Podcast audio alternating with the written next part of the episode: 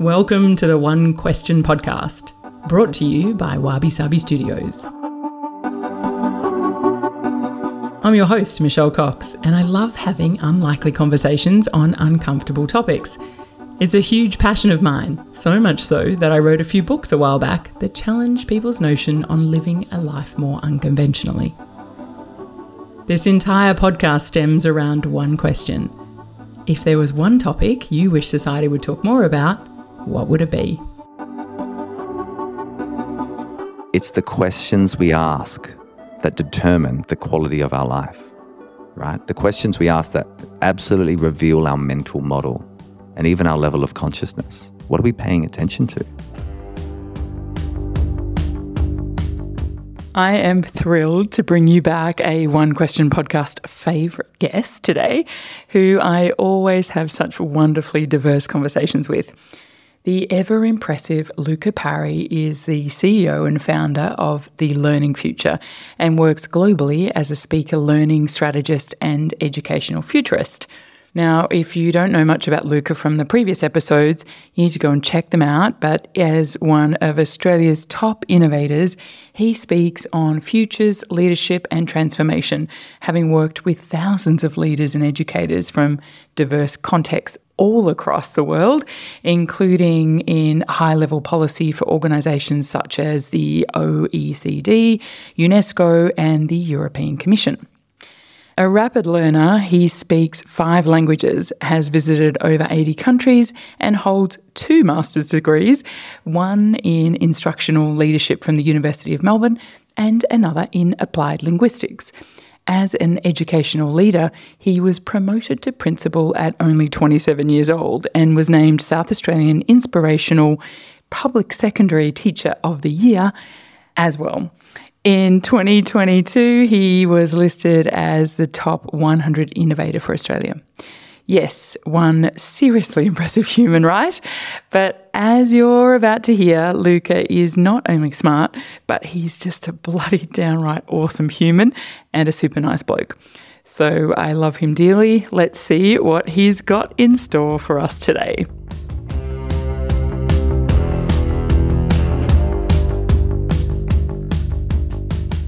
Louka, I cannot tell you how excited I am to be sitting in front of you again. Welcome back to the One Question podcast. Great to be back. Michelle. It's lovely to reconnect oh, with you. Yeah, it's been way too long. I've missed your gorgeous face. So, uh, what has been going on with you the last couple of years? There's so much to talk about, I'm sure. But if there is one thing that you wish society would talk more about, what would it be? For me, it's the provocation that the knowledge economy is over that we no longer live in the era that we are attached to. And the mental models that maybe, you know, operate within us, many of us, are no longer fit for purpose. And that requires true transformation. But everything, you know, you come from a uh, educational background, like the fact that you're saying the knowledge economy is over is a pretty big statement. So let's dive into that a little bit more. Why do you feel that way? And why is this something that you're so passionate about? I feel like anyone listening can kind of feel this intrinsically, feel it. You know, there's something going on, and this is often described as the the meta crisis, perhaps the convergence of all these different moments in time. We are called not just to think differently, but to become different, and that's the distinction I want to kind of make from an educationalist perspective. You know, this idea that knowledge is power has stood really stood the time. You think about Machiavelli, you think about this idea that, you know, even back to kind of Socratic seminar and dialogue, you know, to know really was power. And I think what we are now seeing is the decoupling of that in a powerful way, in such that, you know, this year, all verification breaks in the virtual world, all of it. And so, because of generative AI, by the way, which we'll talk to. So that means like what you know, it's not about what you know anymore. It's not about the inert knowledge. And as someone that works across schools and education systems and companies that tries to, you know, help them face the future and design a strategy for it, it's not what you know. It's not sufficient. It's important but not sufficient. It's what you do with what you know. And I want to go a step further because that's a that's a wonderful saying, right? Truism. It's what you do with what you know. So we're not in a knowledge economy, we're in a creation economy, which is how do you apply your knowledge hence enterprise skills, hence innovation, design thinking, human centered design, regenerative design, which is the expansion of that, I feel. And so that's the first kind of, I guess, thesis I'd like us to speak to is that it really is not about, cool, let's just accumulate knowledge for the sake of knowledge. No, no, it's how does this, how do we apply this to the real world? And to go one step further, it's not what you know and it's not what you do with what you know, it's who you become as you do things with what you know. And that drops us into a deeper level. And this is the level of being, right? You might call this embodied practice.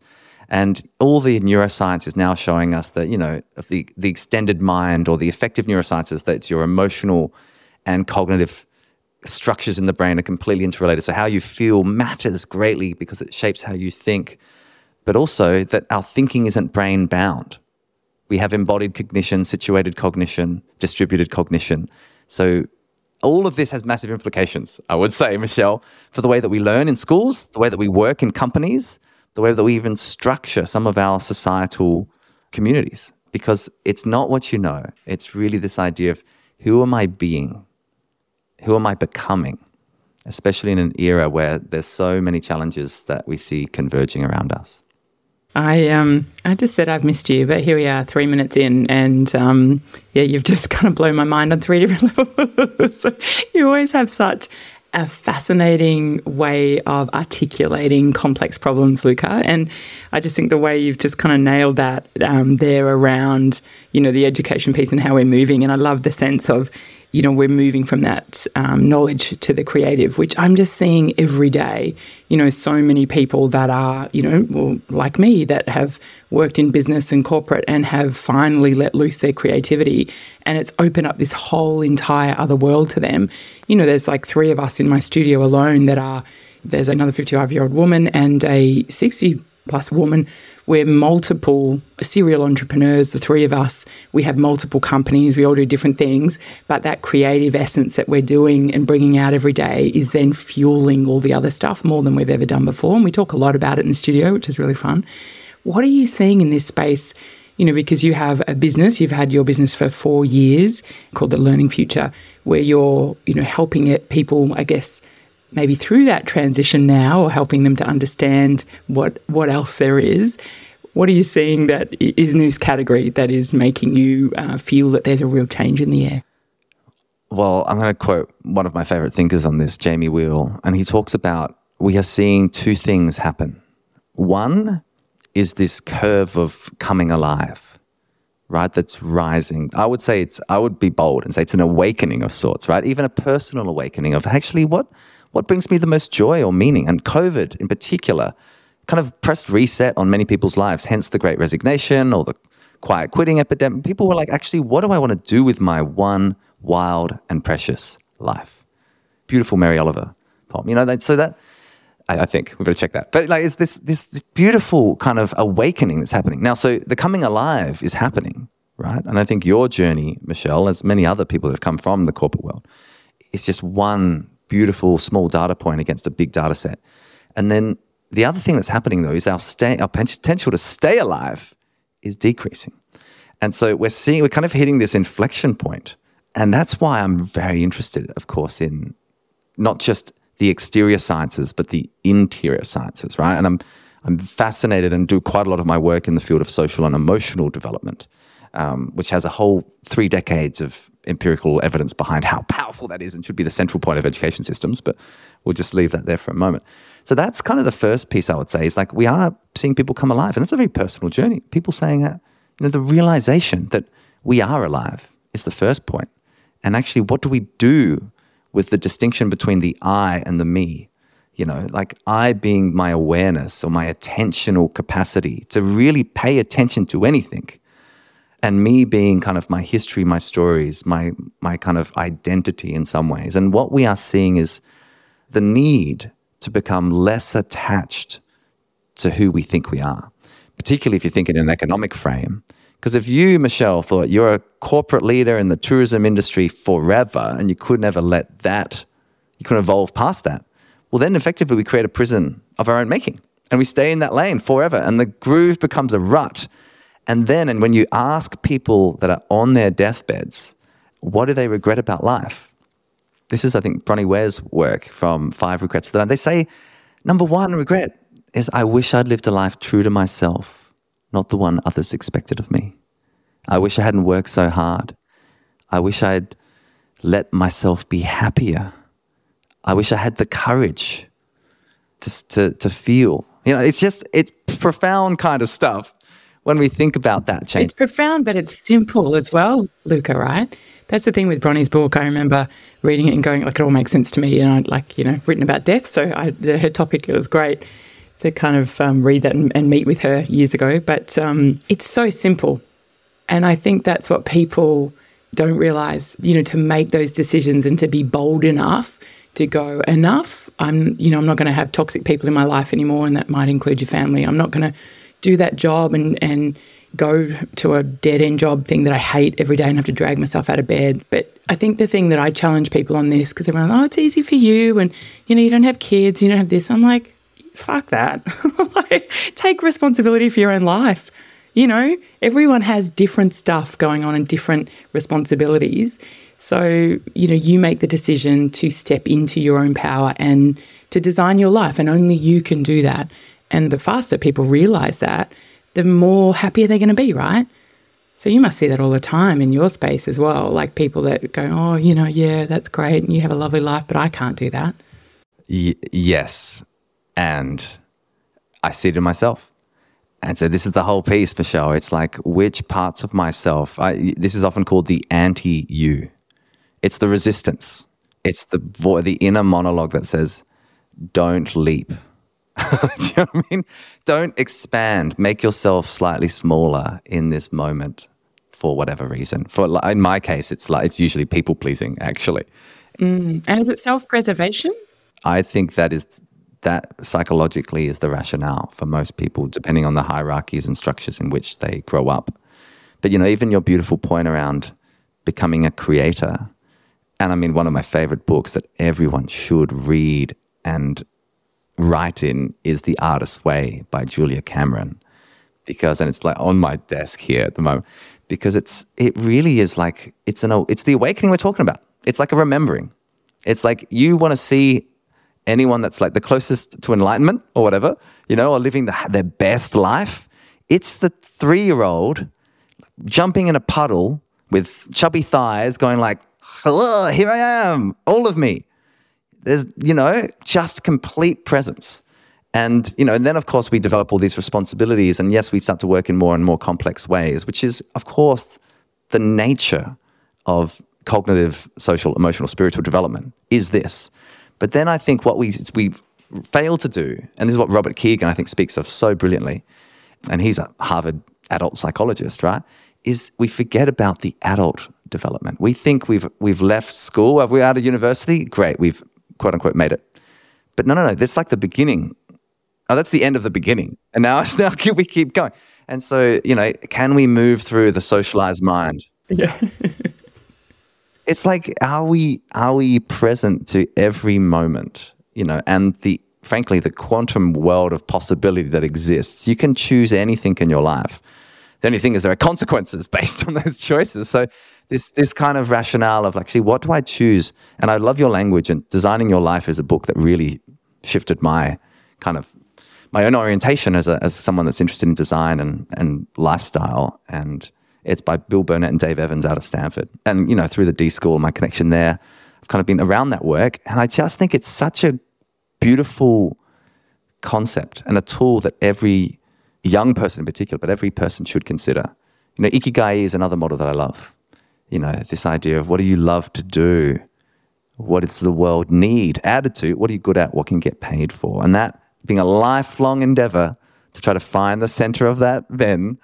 But I do think, I do think, Michelle, it's, it's, it's not easy. I'll say it's simple, but not easy.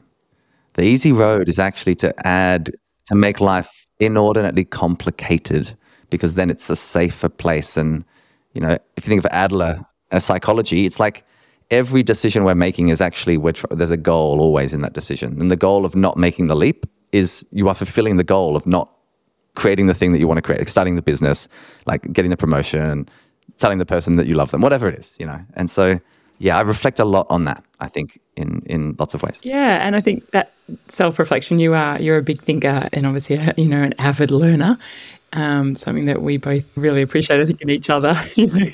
Nerd, I, I fully accept the label. Well, if that's a nerd, like I, I just feel like I um we all are, you know, those those that are big sponges and that just constantly want to learn. But you, what have you been doing in your life then the last couple of years? Because you've obviously been transforming a few things as well. But what can you share in this space of your own journey? Because it'd be interesting, you know, from an educator then to be moving in and you know you're just saying that like becoming an awakening I know you're kind of probably a bit like me that you we, once you start this and it starts to crack open, it's like a bloody cavernous thing. You're like, whoa, there's so much to learn. And and I think also when you get rid of those shackles, as you sort of describe them in your own sort of prison, then it's like anything can happen.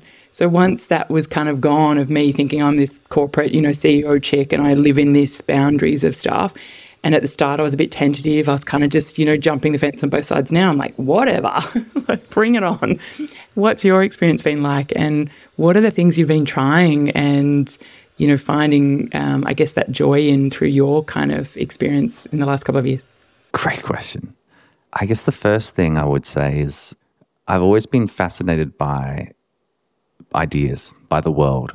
And I would say, like, the kind of world outside, you know, like a, like you traveled a lot of the globe, you know, 85 odd countries, you know, seen a lot of things, learned a lot of languages, like really experienced life and gone for it you know, done all these wonderful, challenging, and amazing things. And I guess, and I think this might be resonant with many people listening, is that with COVID, you know, all of a sudden, like even those identities that I held as the kind of global adventurer and the ultra marathon athlete, multi, whatever, all that stuff, you just kind of, you're with yourself. And there's this wonderful line from Blaise Pascal that I reflect on quite often. And, and he said, you know, philosopher, mathematician, that most of the world's problems, in fact, I think the quote is all of the world's problems come from a man's inability to sit in a room alone with himself. There's something really profound about that because that's kind of what COVID forced upon all of us was actually to stop. You know, I know now, even thinking back to COVID, it feels like everyone's just spun back up again. I feel a bit like that. I'm like, wow, I'm moving really quick again. I'm traveling a lot. But, you know, this moment in time of just saying, okay, here I am like, I am that I am. Now what? Now where do I go? Like, what do I really stand for? What kind of life do I want to design and create? And so that's been the kind of underlying tone of the last few years for me. And I'm sure it's not unique in any way because there was this great pause, as they called it, and the reckoning of the pause. And I think if we slow ourselves down enough to remember that moment. It really was, there were deeper questions being asked. And I love the fact this podcast is called the One Question Podcast, Michelle, because it's the questions we ask that determine the quality of our life, right? The questions we ask that absolutely reveal our mental model and even our level of consciousness. What are we paying attention to? And that's not from coming from a place of judgment. It's just coming from a place of observation and awareness. It's like, what questions am I, am I asking myself? Are they the questions that my 95, let's hope, year old self is pondering on his deathbed? Or are they things that are so caught up in the egoic self that really they have no relevance to the arc of my life? And I'm distracted. And yet, our entire surveillance capitalist world has kind of brought us to this moment of distraction because that's the incentive model, which is so perverse and I, I really think has to evolve lest we end up in some total cataclysmic crisis. So I guess that's that's kind of the base play. And then from that, like some really deep inner exploration. So not just the universe outside myself, but the universe behind my eye, as is often stated. You know, and so that's been the journey, an inward journey, like turning inward and doing inner work. Like we might say the work, right? The real work, which is, okay, well, who am I really? if I take away all these identity markers that I seem to be so wedded, wedded to educationalist, futurist, public speaker, entrepreneur, Greek, Welsh, Australian, you know, just lightly hold all of those. Who am I really? Deep, deep down, far, far in. And I'm going to directly quote from Alan Watts here because I think he, I've learned a lot from that man. He said, deep, deep down, far, far in, we are the fabric and structure of existence itself. And that's a pretty powerful, embodied insight when you realize that even if you have no true religious or spiritual tradition, if you just realize secularly that you are made of stars, you were birthed in stars, billions of years old, and somehow all those atoms and subatomic particles have arranged themselves into this intelligent, thinking, moving, eating life form for this very temporary period of time. I mean, isn't that that is? It's pretty mind blowing. Oh, that's just remarkable. Yeah. Do you know yeah. what I mean? Like, and so I think the awareness of, of being connected to Source or God or whatever your language might be, the universe. I've been on a very kind of, I would say, inner spiritual path for the last couple of years, and what I've realized, I think, is that uh, for a big part of my life, I was kind of chasing, chasing external validation. You might say being powered by like a sense of incompleteness being powered by feeling a sense of incompleteness. Whew, it's pretty big. I love the language you use there, though. That being powered by, like, I completely relate to that. It's that drive to be better, do better, but often because of, you know, shit that's been imparted on you throughout your life, right? Or as a kid, or yes. your parents, uh, the expectations. And that's a really profound, Louka. Yeah, wow. I don't think it's necessarily mine. I'm sure it's just because even in this journey, Michelle, I'm like now, everyone's like, I've invented this thing. I'm like, oh, great. I, my view actually is you've, it's actually been discovered. And again, this is what modern quantum science is really wrestling with is that in the quantum field, all possibilities exist simultaneously. Quantum entanglement means that one thing happens here, something happens in the other side of the galaxy. And so that's pretty freaky. But I love I love kind of that field of inquiry. So if you discover these these moments and that what am I being powered by here? So and for me, like running as a long distance runner, which I've now become, it turns out, I remember like I used to be focused on like it used to be powered by like you need to do more as opposed to now being trying to replace that entire base plate with one of gratitude and self-love, which is wow, you're alive. You're running the New York City Marathon, which I did do last year, by the way, to raise money for the Indigenous Marathon Foundation. Great organization. What a gift to be struggling through this as opposed to like you've got to grind it. And then do you know what? Do it so you can tell the story later which is a total egoic loop that i've noticed in myself as well but as a storyteller do you know what i mean? Yeah do, do the experience so that you can tell the story as opposed to being fully surrendered fully savoring every moment of that experience. And that experience, by the way, can be doing taxes or like, you know, drinking, smelling a coffee in the morning or like having a tough conversation, just but being fully present, not absencing, choosing to stay and resist in place and kind of hold your structure I know this is rather kind of abstract and conceptual now, but that's been my lived experience in, in all the different modalities that I've tried, be it like deep breath work, be it some of the psychedelic medicine space and the ceremonial work in that, which now increasingly is becoming adopted by you know mainstream medicine, which is wonderful. Be it just sitting in circles of men and kind of talking about masculinity and crying. You know, even like that stuff is that's deep healing modality. And why would you do that? to really connect to who you are, true, like know thyself work, which the Greeks were always talking about, of course, but like in a somatic way. So it's actually in the body and paying attention to all the work of Bessel van der Kolk and this space around the body keeps the score and how then do you move energy and like I'm just very very curious about it and quite open minded and of course I try then to to ensure that there's like what's the what's the growing empirical basis for this, which I think people like Andrew Huberman do a wonderful job of articulating as the neurobiologist he is at Stanford.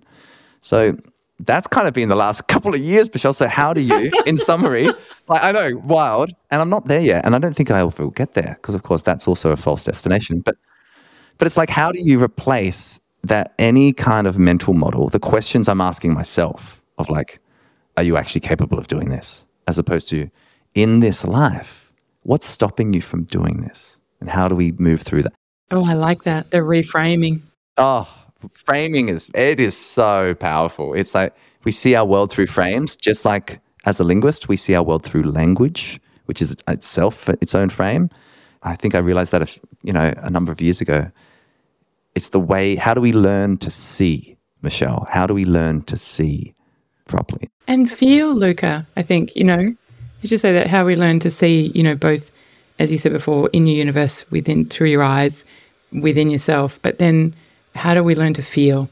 And that's one of the things I've kind of been working on is really sitting with emotion, which I've never really done before. You know, that whole like to get on with things, move through it. And I'm kind of a, you know, no bullshit type of girl. It's like, okay, you know, I deal with crisis and, you know, really bad things, I guess, probably better than lots of people do because I've experienced a lot in my life. But what I'm finding yeah. is that, you know, I kind of just, I don't, I haven't sat in the real grief, like, eh, you know, being truly in it to try and, you know, get some healing from that or in the sadness or in the insecurity element. And the work I'm kind of being, you know, really putting myself through with that is just sitting with that emotion, having the conscious awareness of the effect on my body and what's kind of going on, yeah. you know, tr- rather than being in my head all the time. So it's been a really interesting space and what's come out of that in terms of that connection to self more and which, you know, I've been trying to educate people for years about eating, you know, more intuitively.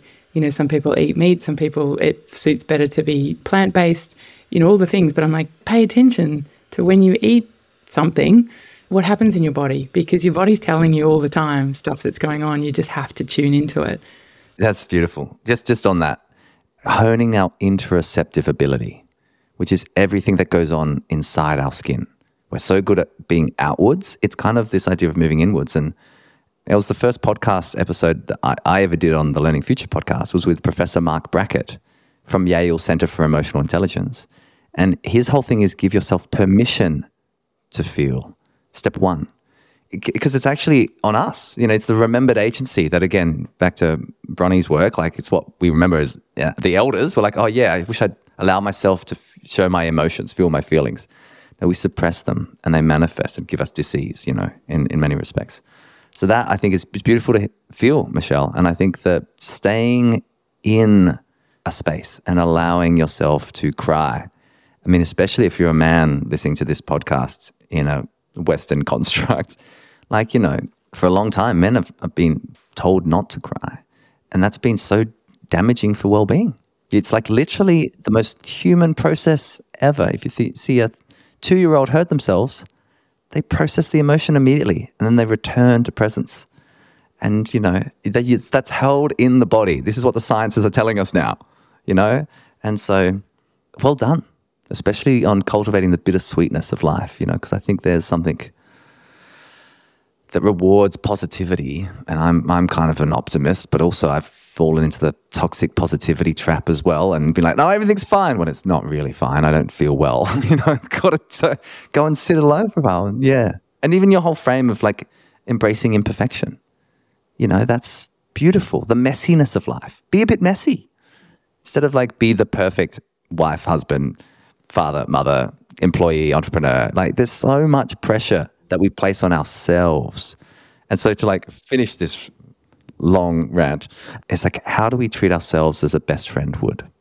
You know, that's a beautiful practice, actually. Like right now, if my best friend was feeling this, how would I treat them? And then turn that back inwards. And it's part also about that, like, can you fuel yourself on this abundant gratitude and self love kind of energy, you know, optimism for the future? or are we kind of still kind of stuck in a mental model that doesn't serve us? No, just beautiful. As always, it's so insightful. Whenever we chat, I just love our conversations so much. I think you and I should just have a podcast so I can just talk to you all day, every day. Oh, we could do that. just for, then, because there were so many Talk things. about the same things. Yeah, I could go down all different tracks. But Louka, it's, um, yeah, just divine. Thanks so much for um, a chat today. It was beautiful to see you again. My absolute pleasure, Michelle. Well, there you have it. Wasn't that an incredible conversation? I hope you enjoyed it as much as I've enjoyed bringing it to you. If you did like it, can I ask a small favour?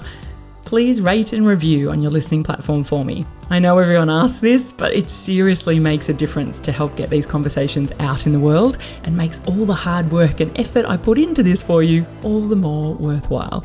And until next time, if you have one question you'd like to ask me, hit me up on my socials or jump on my website, michellejcox.com.